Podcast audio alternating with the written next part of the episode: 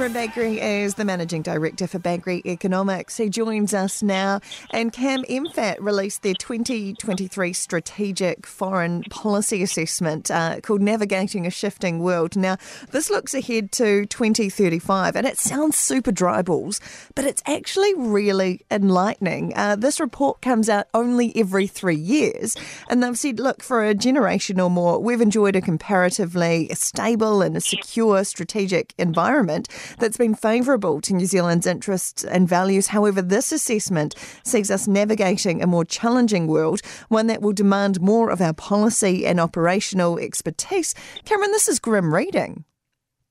Well, they actually used that word grim, and you sort of wonder about, you know, it's unusual for a government entity to throw the word grim yeah. anywhere near that into an assessment. But if you sit back and you think about the, the bigger picture here, we, we've been in a globalised, reasonably well connected world for decades. And that's helped contribute to global economic prosperity. What we've been starting to see in the, you know, the early signs of this were pre COVID, and COVID was just a bit of an accelerant was that the whole geopolitical scene internationally has started to get turned on its head. And obviously, we've been dealing with the Ukraine Russian situation, spiller for Europe, the, the United Kingdom. You've got what's going on regard with Taiwan. You've got the tension between China versus the United States, and then you've got little old New Zealand right down the bottom of the, the South Pacific that's trying to, you know, stay on that tightrope uh, navigating dealing with the Amazon and the Alibaba world because we sell to one, but we get a pretty close strategic security relationship with, with Uncle Sam. And what that document detailed was three bigger picture themes. Theme one was a shift from what's called a rules based system to a system that's a lot more about power. And you know, we like to play by the rules. When you start to see a power based system, yeah, that undermines or potentially undermines certain countries. We're seeing a big shift away from economics and trade, shifting to be security driving trade. And it's security in three areas it's food, it's energy, and it's technological advancement.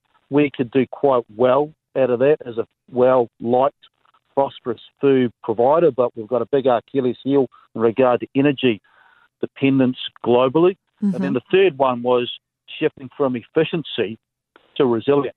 And that's just about risk. Yeah, for a long time, global supply chains have been all about just in time, and it's worked. Uh, when now we're starting to see supply chains are moving to be a lot more about just in case, and just in case is not as efficient as just in time. So, do you think New Zealand is going to be able to meet these challenges, forewarned as forearmed? Are we in a good position to be able to do this, or are we still on the back foot, uh, not quite up with the play here?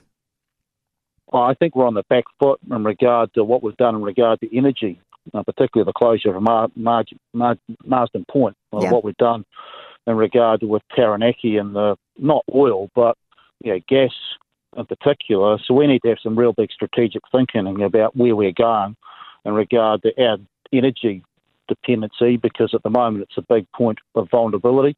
Strategically, we could do very well on the food front, uh, subject to a whole lot of constraints. Uh, New Zealand is obviously a very efficient food producer, but efficiency is not going to be you know, the be and the end all going forward because people are starting to think a lot more about security of supply.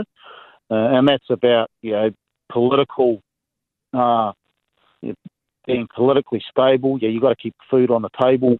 Uh, there's a big arm wrestle that's going on here between the United States and China. Yeah, America's been the economic superpower for a long time, and they want to maintain that status as the economic superpower and they're trying to slow down China's rate of economic advancement. How do you slow down China's rate of economic advancement? Well, one way is through technology. You slow down their access to technology, and we're seeing that not just in America, it's Japan restricting access to products. The Netherlands just started restricting access to products. And what's been China's response?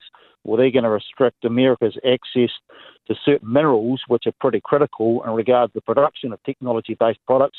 And Russia is likely to join in that as well. So let's just say she, she's interesting times in regard to where we're going. But the bigger picture is that you know the last 30 years I don't think it's going to be repeated. You know, we've got to strike some pretty tough balancing acts going forward because, as I said, we like to deal and be involved in the Alibaba and the Amazon world.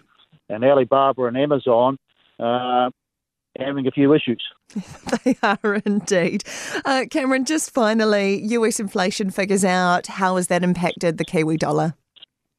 Yeah, well, US inflation figures came out last week uh, a bit better than expectations. Uh, headline inflation down to 3%, core inflation dropping from 5.3% down to 4.8%.